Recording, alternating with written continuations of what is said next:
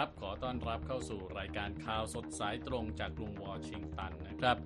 วันนี้มีผมทรงพศสุภาผลและกุณนีที่การกำลังวันร่วมนำเสนอรายการนะครับสำหรับวันอังคารที่ 26 ธันวาคม 2566 ตามเวลาในประเทศไทย มีหัวข้อข่าวสำคัญดังต่อไปนี้ครับอิสราเอลโจมตีสังหาร 100 ศพคืนวันคริสต์มาสอีฟ โบฟรานซิสทรงให้โอวาดวันคริสต์มาส ประนามการสังหารผู้คนในกาซาผู้ผลิตรถญี่ปุ่นเตรียมลงทุนในไทยเกือบ 150,000 ล้านบาท กระแสฉลองคริสต์มาสในจีนเจอแรงต้านวันวัฒนธรรมต่างชาติ ในส่วนเสริมข่าววันนี้นะครับ เกิดอะไรขึ้นกับบัตรของขวัญนนับพันล้านใบที่ไม่ได้ใช้ไปฟังคำตอบกันนะครับ ส่งท้ายวันนี้ด้วยเทรนด์ของเล่นของเล่นมาแรงปี 2023 ในคริสต์มาสนะฮะ ตุ๊กตา Squishmallow และบาร์บี้นำทีมกันมาเลย ติดตามรายงานเหล่านี้ได้จาก VOA ภาคภาษาไทย กรุงวอชิงตันครับ ครับไปเริ่มกันที่ข่าวสถานการณ์ล่าสุดในกาซานะครับ ต้องถือว่ามีการโจมตีเกิดขึ้นรุนแรงอีกครั้งนะครับ ในคืนก่อนวันคริสต์มาสนี่เองใช่ไหมครับ ค่ะ แล้วก็สร้างความสูญเสียอย่างมากนะคะ โดยเมื่อวันจันทร์ชาวปาเลสไตน์ในกาซาจำนวนมากเข้าร่วมพิธีศพของประชาชนอย่างน้อย 70 คนนะคะ ซึ่งเจ้าหน้าที่ระบุว่าเสียชีวิตจากการโจมตีทางอากาศของอิสราเอลที่มุ่งเป้ามายังเมืองมากาซีใจกลางฉนวนกาซานะคะ อิสราเอลโหมโจมตีอย่างหนักในช่วงดึกคืนวันอาทิตย์ ต่อเนื่องไปจนถึงวันจันทร์ ซึ่งเป็นวันคริสต์มาสนะคะทำให้มีผู้เสียชีวิตมากที่สุดวันหนึ่ง นับตั้งแต่เริ่มสงครามในกาซาตั้งแต่ 11 สัปดาห์ก่อนนะคะโฆษกกระทรวงสาธารณสุขกาซาอาชราฟอัลกิดราได้กล่าวว่า ผู้เสียชีวิตในเมืองมากาซีส่วนใหญ่นั้นเป็นเด็กและสตรี มีรายงานผู้เสียชีวิต 8 คนจากการโจมตีด้วยเครื่องบินรบ และรถถังที่เมืองอัลบูเรจี และอัลนุเซรัตนะคะ ส่วนที่เมืองคันยูนิสทางตอนใต้ของกาซาค่ะ มีรายงานผู้เสียชีวิต 23 คนจากการโจมตีทางอากาศของอิสราเอลทำให้ตอนนี้นะคะ ตัวเลขรวมทั้งหมดของผู้เสียชีวิตเมื่อคืนก่อนวันคริสต์มาสที่ผ่านมานั้น พุ่งเกิน 100 คนแล้วค่ะ คุณทรงพจน์คะครับผมกองทัพอิสราเอลกล่าวด้วยว่ากำลังตรวจสอบรายงานเหตุการณ์ที่เมืองมากาซีพร้อมให้คำมั่นว่าจะลดการสูญเสียต่อชีวิตของประชาชนในกาซาขณะที่กลุ่มฮามาสออกมาปฏิเสธข้อกล่าวหาของอิสราเอลที่บอกว่าพ วกตนเน้นปฏิบัติการในสถานที่ที่มีผู้คนหนาแน่น และใช้ผู้บริสุทธิ์เป็นโล่กำบังการโจมตีนะคะกองทัพอิสราเอลเปิดเผยในวันจันทร์ค่ะว่า มีทหารอิสราเอลสองคนเสียชีวิตในการต่อสู้เมื่อวันอาทิตย์ทำให้ตัวเลขทหารของอิสราเอลที่เสียชีวิตจากปฏิบัติการภาคพื้นดินในกาซานั้น เพิ่มขึ้นเป็น 158 คนนะคะ ก่อนหน้านี้หนึ่งวันนายกรัฐมนตรีเบนจามินเนทันยาฮูแห่งอิสราเอลก็บอกว่า สงครามครั้งนี้มีต้นทุนสูง แต่ก็ไม่มีทางเลือกอื่น นอกจากต้องเดินหน้ารุกคืบในกาซาต่อไป จนกว่าจะได้รับชัยชนะเหนือกลุ่มฮามาสอย่างสมบูรณ์ค่ะ เวลานี้อิสราเอลตกอยู่ภายใต้แรงกดดันจากพันธมิตรใกล้ชิดอย่างสหรัฐ ให้ลดระดับความเข้มข้นของการสู้รบลง และลดความสูญเสียต่อชีวิตประชาชน ขณะเดียวกันหลายประเทศโดยเฉพาะอียิปต์และกาตาร์กำลังใช้ความพยายามทางการทูต เพื่อจะทำให้เกิดข้อตกลงหยุดยิงในกาซาและขอให้กลุ่มฮามาสนั้น ปล่อยตัวประกันส่วนที่เหลือไป แต่ก็ยังไม่มีความเห็นออความคืบหน้ามากนักนะคะ ทางกลุ่มฮามาสยืนยันว่าจะไม่เจรจาเรื่องการปล่อยตัวประกันเพิ่ม จนกว่าอิสราเอล จะยุติการโจมตีในกาซา ในขณะที่ฝั่งอิสราเอลก็บอกค่ะว่าจะร่วมเข้าสู่โต๊ะเจรจาในเรื่องการหยุดยิงชั่วคราวเท่านั้นค่ะคุณทรงพจน์ครับขณะเดียวกันนะครับในวันจันทร์ที่ 25 ธันวาคม ซึ่งเป็นวันคริสต์มาสนะครับ ทางด้านพระสันตะปาปาฟรานซิส ก็ได้ออกมาประทานพระโอวาทต่อศาสนิกชน ที่วิหารเซนต์ปีเตอร์สนักสำนักวาติกันนะครับ ซึ่งเป็นกิจกรรมที่กระทำเป็นกิจวัตรทุกปี พระสันตะปาปาฟรานซิสตรัสว่าเด็กจำนวนมากที่ล้มตายในสงคราม รวมทั้งที่กาซานั้นคือพระเยซูตัวน้อยในวันนี้ พร้อมประนามการโจมตีทางอากาศของอิสราเอลใส่ฉนวนกาซาว่าเป็นการทำลายล้างชีวิตประชาชน ผู้บริสุทธิ์อย่างน่าตกตะลึง ป๊ปฟรานซิสยังตรัสถึงการโจมตีของกลุ่มฮามาสใส่อิสราเอลเมื่อวันที่ 7 ตุลาคมด้วยนะครับ ซึ่งเป็นจุดเริ่มต้นของสงครามครั้งนี้ว่าเป็นความเลวทรามต่ำช้า พร้อมทั้งทรงขอให้ปล่อยตัวประกันทั้งหมดราว 100 คนที่ยังคงถูกควบคุมตัวเอาไว้ พระสันตะปาปาทรงส่งทรงส่งสารวันคริสต์มาสต่อประชาชนหลายพันคนจากหน้าต่างวิหารเซนต์ปีเตอร์ส เรียกร้องให้ยุติความขัดแย้งทางการเมืองทางสังคมและทางการทหารในหลายประเทศนะครับ รวมทั้งยูเครน ซีเรีย เยเมน เลบานอน อาร์เมเนีย และอาเซอร์ไบจัน และทรงกล่าวปกป้องสิทธิ์ของผู้ลี้ภัยทั่วโลกด้วย ทั้งนี้นะครับสำนักวาติกันต่างมีความสัมพันธ์ทางการทูตกับอิสราเอลและปาเลสไตน์รวมทั้งสนับสนุนให้เกิดแนวทางสองรัฐ เพื่อเป็นทางออกของความขัดแย้งอันยาวนานนี้ พระสันตะปาปาฟรานซิสยังได้ตรัสถึงอุตสาหกรรมการค้าอาวุธด้วยว่า เราจะพูดถึงสันติภาพได้อย่างไร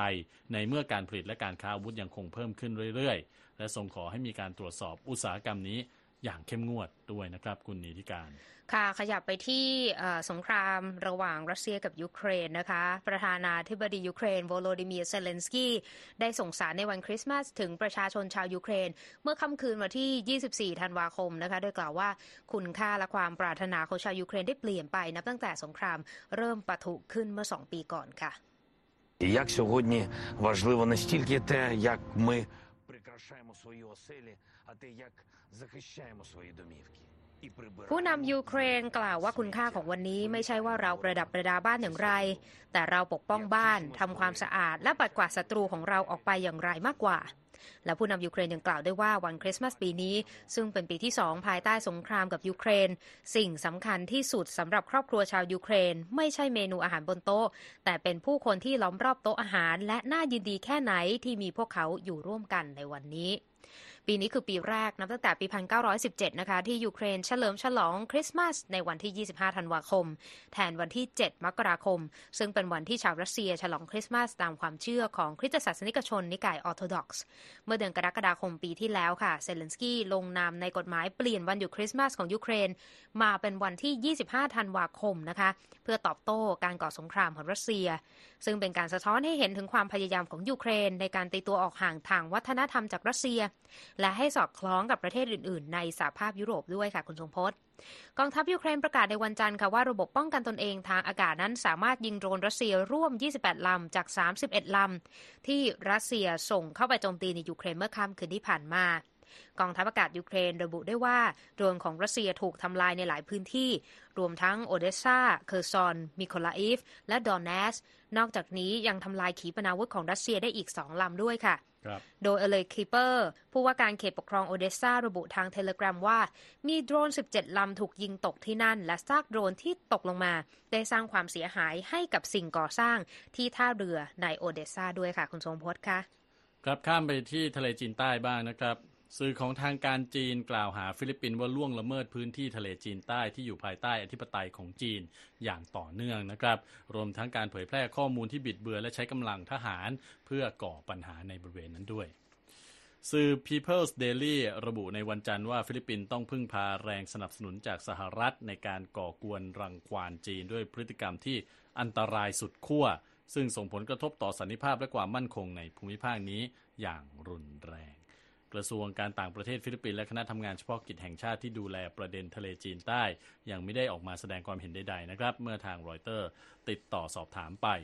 ความตึงเครียดระหว่างกรุงปักกิ่งกับกรุงมะนิลาเพิ่มขึ้นในช่วงไม่กี่เดือนมานี้นะครับเมื่อทั้งสองฝ่าย กล่าวหากันและกันว่าเป็นผู้เริ่มก่อเหตุกระทบกระทั่งระหว่างเรือของทั้งสองฝ่ายนะฮะในทะเลจีนใต้ รวมทั้งการที่ฟิลิปปินส์กล่าวหาว่าเรือจีนพุ่งชน เรือฟิลิปปินส์ที่มีผู้บัญชาการทหารสูงสุดโดยสารไปด้วย สัปดาห์ที่แล้วนะครับรัฐมนตรีต่างประเทศจีนหวังอี้กล่าวเตือนว่าการคาดคำนวณที่ผิดพลาดใด ๆ ก็ตามในความขัดแย้งนี้จะนำไปสู่การตอบโต้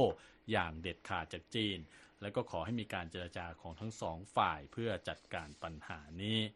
ความสัมพันธ์ที่ย่ำแย่ลงระหว่างจีนกับฟิลิปปินส์นะครับเกิดขึ้นในขณะที่รัฐบาลกรุงมะนิลานั้นกำลังสานสัมพันธ์ทางทหาร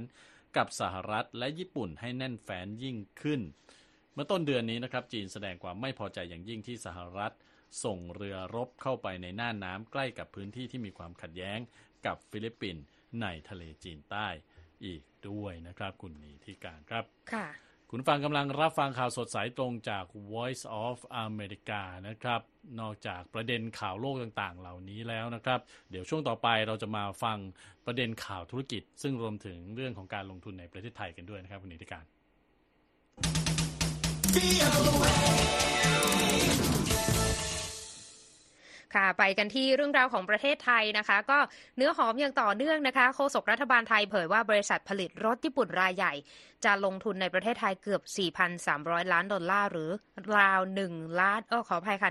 150,000 ล้านบาท ในกรอบเวลา 5 ปี เพื่อที่จะเปลี่ยนผ่านสู่การผลิตยานยนต์ไฟฟ้านะคะรอยเตอร์รายงานว่าโฆษกรัฐบาลไทยชัยวัชรวงศ์วัชระวัชรงค์นะคะ เปิดเผยในวันจันทร์ว่าบริษัทโตโยต้ามอเตอร์และ Honda Motors จะลงทุนแห่งละ 50,000 ล้านบาท ในขณะที่อีก 30,000 ล้านบาทจะมาจาก Isuzu Motors และอีก 20,000 ล้านบาทจะมาจาก Mitsubishi Motors นะคะ เพื่อสนับสนุนนโยบายเปลี่ยนผ่านยานยนต์สันดาปไปสู่ระบบไฟฟ้า รวมถึงการผลิตรถกระบะขับเคลื่อนด้วยไฟฟ้าด้วยค่ะ การประกาศของโฆษกรัฐบาลก็มีขึ้นหลังจากนายกรัฐมนตรีเศรษฐาทวีสิน เสร็จสิ้นการเดินทางเยือนญี่ปุ่นอย่างเป็นทางการเมื่อ 14-18 ธันวาคมนะคะ โดยได้มีการพูดคุยกับผู้ประกอบการยานยนต์รายใหญ่ เพื่อที่จะสร้างความมั่นใจว่าจะดูแลอุตสาหกรรมยานยนต์สันดาปในช่วงเปลี่ยนผ่านนี้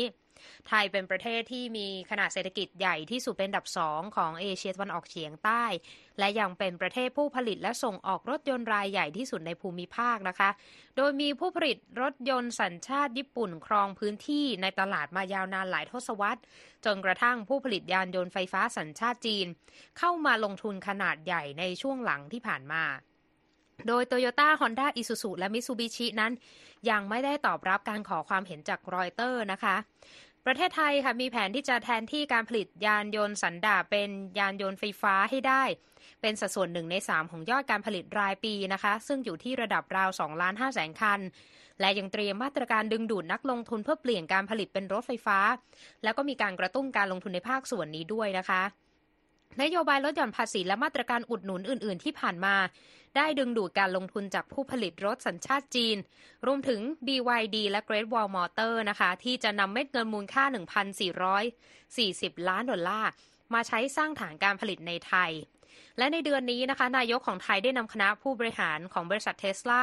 ผู้ผลิตยานยนต์ไฟฟ้าจากสหรัฐมาเยี่ยมชมนิคมอุตสาหกรรมในไทย เพื่อที่จะแสวงหาการลงทุนเพิ่มเติมด้วยค่ะคุณทรงพจน์ครับ ต้องบอกว่าเนื้อหอมจริงๆนะฮะใครๆก็ต้องบอกว่าตอนนี้เนี่ยมุ่งมองมาที่ประเทศไทย โดยเฉพาะในส่วนของอุตสาหกรรมยานยนต์ไฟฟ้าเนี่ยไทยเนี่ยถือว่าเป็นศูนย์กลางสำคัญเลยตอนนี้ค่ะ ไปกันต่อที่จีนนะครับ ตอนนี้เนี่ยหลายประเทศก็แน่นอนฉลองคริสต์มาสกัน แล้วก็มีบรรยากาศของคริสต์มาสปกคลุมไปทั่วนะครับ แต่ว่าในเมืองใหญ่ของจีน อย่างนครเซี่ยงไฮ้หรือนครฉงชิ่งนะครับ แม้จะมีการเฉลิมฉลองเทศกาลคริสต์มาสด้วยไฟและเครื่องประดับประดามากมาย แต่ต้องบอกว่าในหลายพื้นที่นะฮะนอกเหนือจากเมืองใหญ่ๆ เหล่านี้มีการเรียกร้องเรียกร้องไม่ให้ฉลองวัฒนธรรมของตะวันตกนะครับ ตามรายงานของรอยเตอร์สค่ะบริษัทจัดการอาคารแห่งหนึ่งในมณฑลยูนนานนะครับ เรียกร้องให้ผู้เช่าพื้นที่ที่ขายของในห้างสรรพสินค้า ไม่ให้ขายของขวัญและการ์ดที่เกี่ยวกับคริสต์มาสไปจนถึงการตกแต่งพื้นที่นะครับ โดยให้เหตุผลว่าไม่ควรปฏิบัติตามธรรมเนียมต่างชาติอย่างไม่ลืมหูลืมตา และก็ควรจะมั่นใจในวัฒนธรรมของตนเองด้วย ข้อเรียกร้องลักษณะเดียวกันนี้เกิดขึ้นอีกที่โรงเรียนหลายเมืองด้วยกันนะครับ เช่นที่ถงกวนในภาคใต้และฮาบินในภาคตะวันออกเฉียงเหนือ ซึ่งขอให้นักเรียนและผู้ปกครองเนี่ย ไม่ต้องปฏิบัติตามธรรมเนียมของชาวต่างชาติ โดยไม่คิดอะไรล่วงหน้า ในมณฑลการสู้นะครับ ภาคตะวันตกเฉียงใต้ของจีน สันนิบาตเยาวชนคอมมิวนิสต์ในพื้นที่ได้แจ้งไปยังสมาชิกว่า ให้เฉลิมฉลองการยุทธที่ทะเลสาบฉางจิน แทนเทศกาลคริสต์มาสนะครับ การยุทธที่ว่านี้นะครับกุณิธิการเป็นการสู้รบระหว่างกองทัพอาสาสมัครของจีนกับกองทัพสหรัฐ ในช่วงสงครามเกาหลี ซึ่งได้ถูกนำมาเป็นภาพยนตร์เมื่อปี 2021 นะครับค่ะซึ่งกลุ่มกลุ่มนี้เขาก็บอกว่าให้ไปฉลองการยุทธที่ว่านี้ดีกว่าที่จะใช้เวลาไปฉลองเทศกาลคริสต์มาสแม้ว่าพรรคคอมมิวนิสต์จีนนะครับจะไม่เชื่อเรื่องการมีอยู่ของพระเจ้า แต่พุทธศาสนาและลัทธิเต๋าก็ยังเป็นความเชื่อของประชากรจำนวนมากนะครับ การบูชาบรรพบุรุษก็ยังเป็นแนวปฏิบัติที่นิยมกัน แม้ว่าคริสตศาสนานั้นไม่ใช่ความเชื่อต้องห้าม แต่ก็ต้องมีการบริหารจัดการให้ดีนะครับท่ามกลางความกังวลเรื่องอิทธิพลทางวัฒนธรรม จากต่างชาตินั่นเอง ที่ผ่านมาจีนก็พยายามที่จะส่งออกวัฒนธรรมของตนเนี่ยไปสู่เวทีโลกด้วยนะครับ อย่างเรื่องของเทศกาลตรุษจีน อันนี้เนี่ยหลาย ๆ ประเทศก็เริ่มมีการเฉลิมฉลองตามจีนไปแล้วนะครับ เมื่อสัปดาห์ที่แล้วสหประชาชาติประกาศให้เทศกาลตรุษจีนเป็น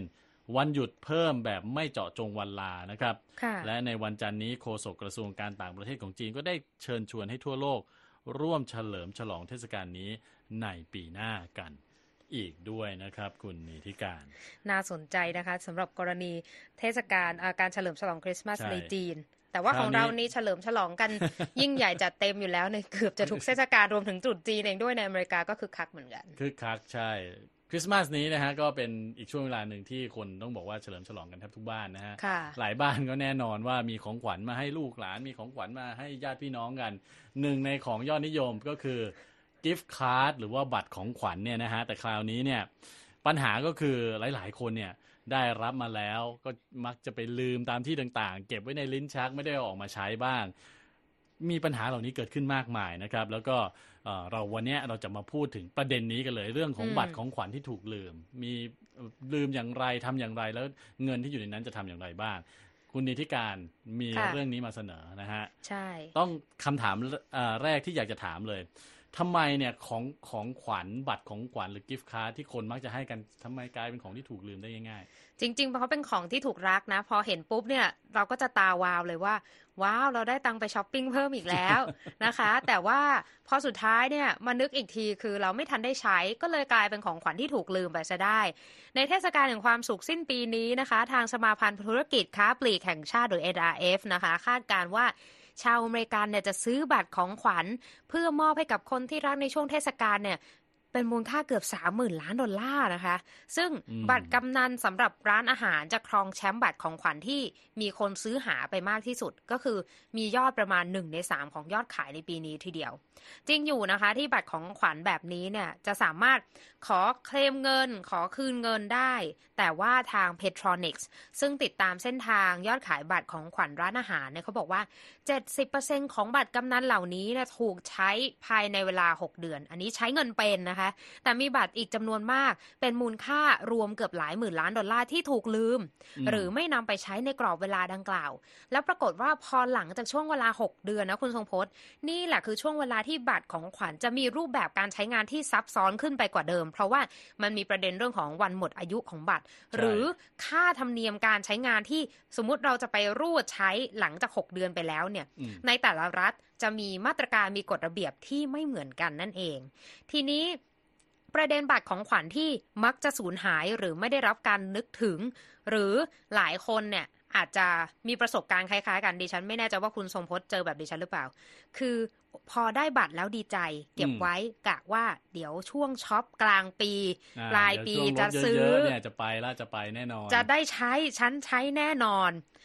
มีคนแบบนี้เหมือนเราแน่ ๆ โดยในการสำรวจเมื่อเดือนกรกฎาคมของบริษัทด้านการเงิน Bankrate นะคะ บอกว่า 47%ของชาวอเมริกันมีบัตรของขวัญหรือบัตรกำนัลที่ใช้ที่ไม่ได้ใช้อย่างน้อยหนึ่งใบ มีมูลค่าเฉลี่ย 187 ดอลลาร์ หรือราว 6,500 บาทเนี่ยนั่นเท่ากับมูลค่าบัตรของขวัญที่ถูกทิ้งไว้เปล่าๆเนี่ยถึง 23,000 ล้านดอลลาร์หรือราว796,000 ล้านบาททีเดียวนะคะ คุณทรงพจน์ไม่ถูกใช้เลยโอ้โดยภายใต้กฎหมายรัฐบาลกลางที่มีผลบังคับใช้เมื่อปี 2010เนี่ยเขาบอกว่า บัตรของขวัญจะมีอายุคือ 5 ปีนับจากเวลาซื้อหรือว่าครั้งสุดท้ายที่มีการเติมเงินเข้าไปในบัตร แต่บางรัฐในอเมริกาเขาก็บอกว่าต่ออายุไปได้ อย่างเช่น กรณีรัฐนิวยอร์กเนี่ย เขาบอกว่าถ้าเป็นบัตรของขวัญที่ซื้อหลัง 10ธันวา 2022 จะมีอายุการใช้งานถึง 9 ปีทีเดียวอืมซึ่งเรื่องนี้นะคะ นักวิเคราะห์อาวุโสจาก Bankrate เท็ด รอสแมนเขาบอกว่ากฎหมายระดับรัฐที่แตกต่างนี่แหละคือเหตุผลที่ร้านค้าต่างๆ บอกว่าหลังๆเขาเลิกใช้ระบบวันหมดอายุหลังบัตรไปแล้วค่ะโอ้มีความซับซ้อนนะใช่ทั้งทั้งที่บัตรของขวัญเนี่ยเราก็ไม่รู้นะว่าแบบว่าจะมีข้อกำหนดเงื่อนไขเยอะมากมายอืมขนาดนี้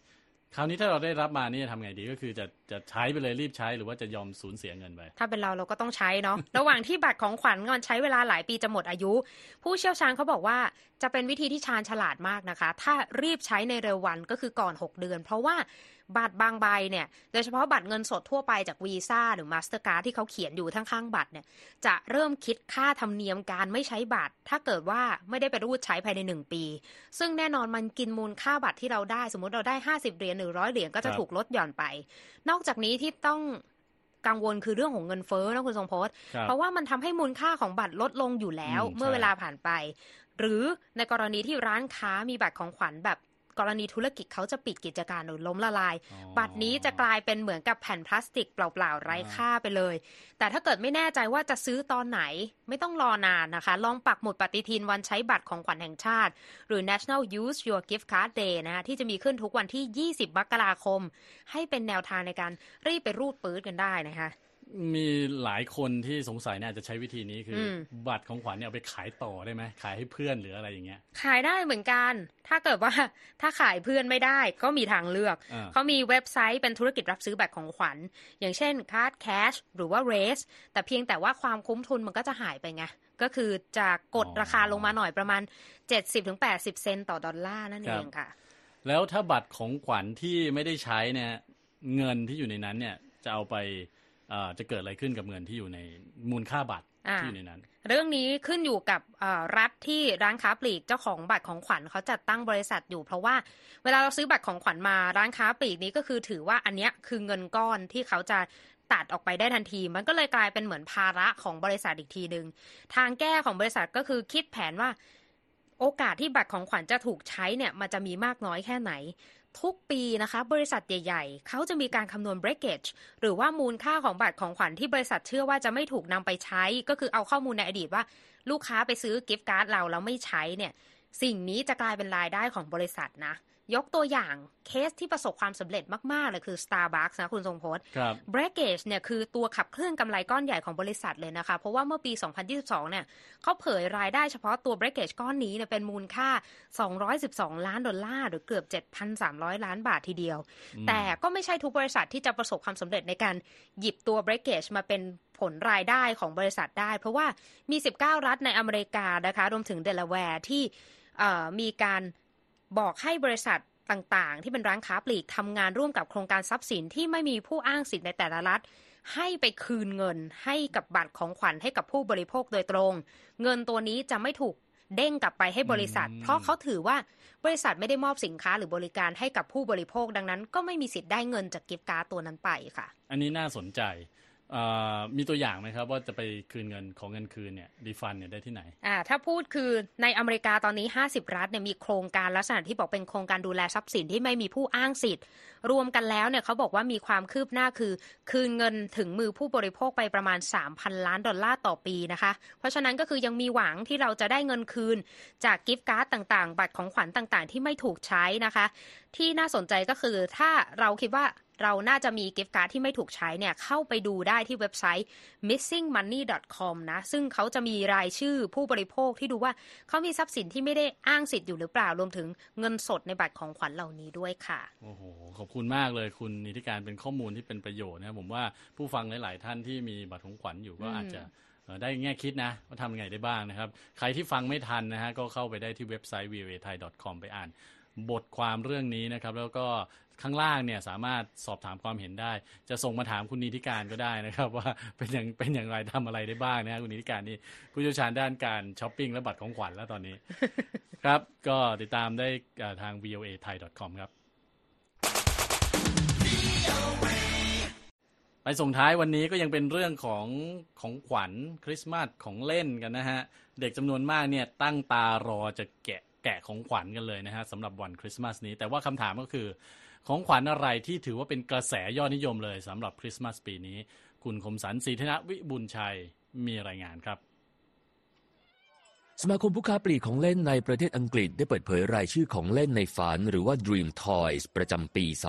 2023 โดยกลุ่มผู้ค้าปลีกและผู้เชี่ยวชาญด้านของเล่น คาดว่าตุ๊กตา Squish Mellow จะเป็นของเล่นที่ขายดีที่สุดในช่วงคริสต์มาสนี้ ตุ๊กตา Squish Mellow คือหมอนรูปทรงไข่ที่ขายดีอย่างมากทำจากวัสดุที่มีความนุ่มเป็นพิเศษ ของเล่นชิ้นนี้มีลวดลายน่ารัก และขนาดที่แตกต่างกัน ผู้เป็นเจ้าของมักสวมกอดอย่างมีความสุข โดยราคาขายสำหรับตุ๊กตาขนาด 19เซนติเมตรอยู่ที่ 11 ดอลลาร์สหรัฐ หรือว่าราว 385 บาท Plush market was up 30% roughly year on year overall as a category. อเล็กซ์เพนเตอร์ ผู้อำนวยการอาวุโสฝ่ายการตลาดของบริษัท Jazwares ผู้ผลิตตุ๊กตา Squishmallow กล่าวว่า ในหมวดหมู่ตลาดของเล่นตุ๊กตา เมื่อเทียบรายปีมีการเติบโตราว 30%และเราเห็นยอดขายของตุ๊กตา Squishmallow เพิ่มขึ้นถึง 500%เฉพาะปีที่แล้วในอังกฤษเราขายไปเกือบ3ล้าน5แสนตัว ซึ่งเขามองว่าปี 2022 และปี 2023 คือปีทองของตุ๊กตา Squishmallow เมื่ เมื่อไปสำรวจที่ร้าน Hamleys ร้านขายของเล่นที่เก่าแก่ที่สุดในกรุงลอนดอน พบว่าของเล่นที่มาจากภาพยนตร์เรื่อง Paw Patrol Mighty Movie แอนิเมชันน่ารักเกี่ยวกับลูกสุนัขฮีโร่ทรงพลัง จากบริษัท Spin Master ได้รับความนิยมอย่างมากในปีนี้ โดยเฉพาะของเล่นอย่าง Skye Deluxe Vehicle ที่เป็นยานบิน สามารถปล่อยกระสุนได้ 2 จุด พร้อมกับเสียงเอฟเฟกต์และดนตรีที่น่าตื่นเต้น ราคาขายอยู่ที่ 61 ดอลลาร์สหรัฐ หรือประมาณ 2,135 บาท You're finding that, that obviously the um, character licensed um, product uh, and is still huge. ทิมเมเร่บรรณาธิการนิตยสาร Toys and Playthings มองว่าสินค้าจากตัวละครที่มีลิขสิทธิ์จาก Paw Patrol เป็นสินค้าขายดีมาก ส่วนตุ๊กตาบาร์บี้ขายดีใน 10 อันดับแรกมาโดยเกือบตลอด และกระแสของภาพยนตร์ยังช่วยส่งให้ความนิยมเพิ่มสูงขึ้น นอกจากนี้ยังมีของเล่นยอดนิยมที่จะสร้างความตื่นเต้น อย่างตุ๊กตาจิ๋ว LOL Surprise Magic Flyers จากบริษัท MGA Entertainment เมื่อแตะกล่อง3ครั้งกล่องจะเรืองแสงและเปิดออกมา เด็กๆจะพบตุ๊กตาตัวน้อยที่บินลอยสู่ท้องฟ้า สร้างความสนุกสนานและเพลิดเพลินเป็นอย่างมาก เมอร์เร่มองว่าของเล่นจากสินค้าลิขสิทธิ์ยังเป็นกระแสหลักที่สำคัญ แต่ของเล่นลักษณะคล้ายกล่องสุ่มที่ผู้ซื้อไม่รู้แน่ชัดว่าภายในคืออะไร ถือเป็นหนึ่งกระแสของเล่นที่มาแรงเช่นกัน จากรายชื่อ 20 ของเล่นในฝัน Dream Toys ประจำปี 2023 นะครับ ของเล่นอย่างตุ๊กตา Squishmallow มีราคาขายต่ำที่สุด ขณะที่ชุดตัวต่อ Lego Harry Potter เป็นของเล่นที่มีราคาขายปลีกสูงที่สุด สนนราคาอยู่ที่ 185 ดอลลาร์สหรัฐ หรือว่าราว 6,475 บาท ผมคมสันสีธนะวิบุญชัย VOA รายงาน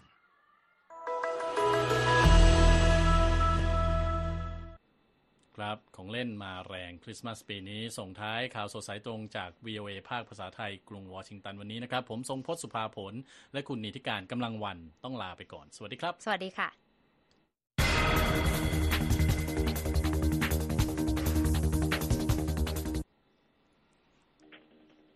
วัสดีค่ะ คุณทรงพจน์คุณนิติการค่ะ สวัสดีสวัสดีค่ะครับแต่ข่าวสุดท้ายนี่สำหรับคนที่จะไปเลือกหาของขวัญหรือคิดอะไรไม่ออกไปดูในบัญชีเหล่านี้ น่าจะทำให้เกิดไอเดียหรือช่วยทำให้เลือกได้ถูกว่าจะซื้ออะไรฝากคนหลาย ๆ วัยด้วยไหมคะ ของขวัญนี่รวมถึง ผู้ใหญ่ด้วยไหมหรือเฉพาะของเด็กคะคุณทรงพจน์คุณนิติการ น่าจะหนักไปทางเด็ก แต่ว่าถ้าเป็นแนวเอ่อตุ๊กตาโมเดลอย่างแฮร์รี่อืมพอตเตอร์เนี่ยก็จะเป็นรุ่นที่โตขึ้นมาหน่อยเนาะมีที่นะจะผู้ใหญ่จะเล่ที่นชอบได้สะสมอะใช่พวกใช่พวกตุ๊กตาพวกเนี้ย figure ใช่หรือแม้แต่ตุ๊กตา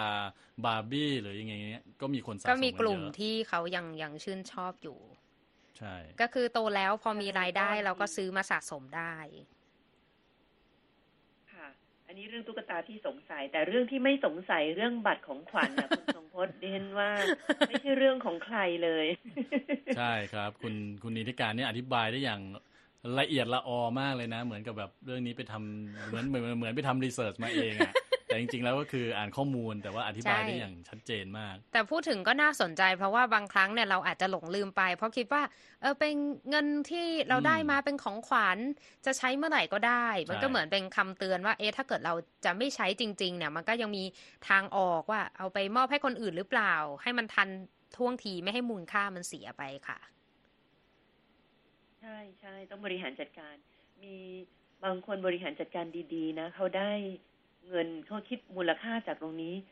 เดือนละไม่น้อยเลยนะคะ ในการจัดการดูส่วนลดบัตรของขวัญครับบัตรกำนันเนี่ยทำให้ลดค่าใช้จ่ายไปพอสมควรเลย ถ้าบริหารดีๆ หลายคนทำได้นะคะ ต้องละเอียดละเอียดแล้วก็มีเวลาพอสมควรใช่ใช่ใช่เอาละค่ะ ขอบคุณคำเตือนที่น่าสนใจจะไปค้นดูอีกหลายใบที่ยังไม่ได้ทำอะไรเลยนะ คุณค่ะพิการยังมีเวลาช็อปอยู่ค่ะค่ะ ขอให้มีความสุขในวันคริสต์มาส ของที่นี่นะคะครับที่วอชิงตันที่ดีอเมริกาซีนี่นะคะใช่แล้วครับก็ขอให้ประสบความสำเร็จแล้วก็สนุกสนานกันทั่วหน้าค่ะ ขอบคุณทั้งคณะเลยนะคะ ทั้ง VOA ภาคภาษาไทยเลย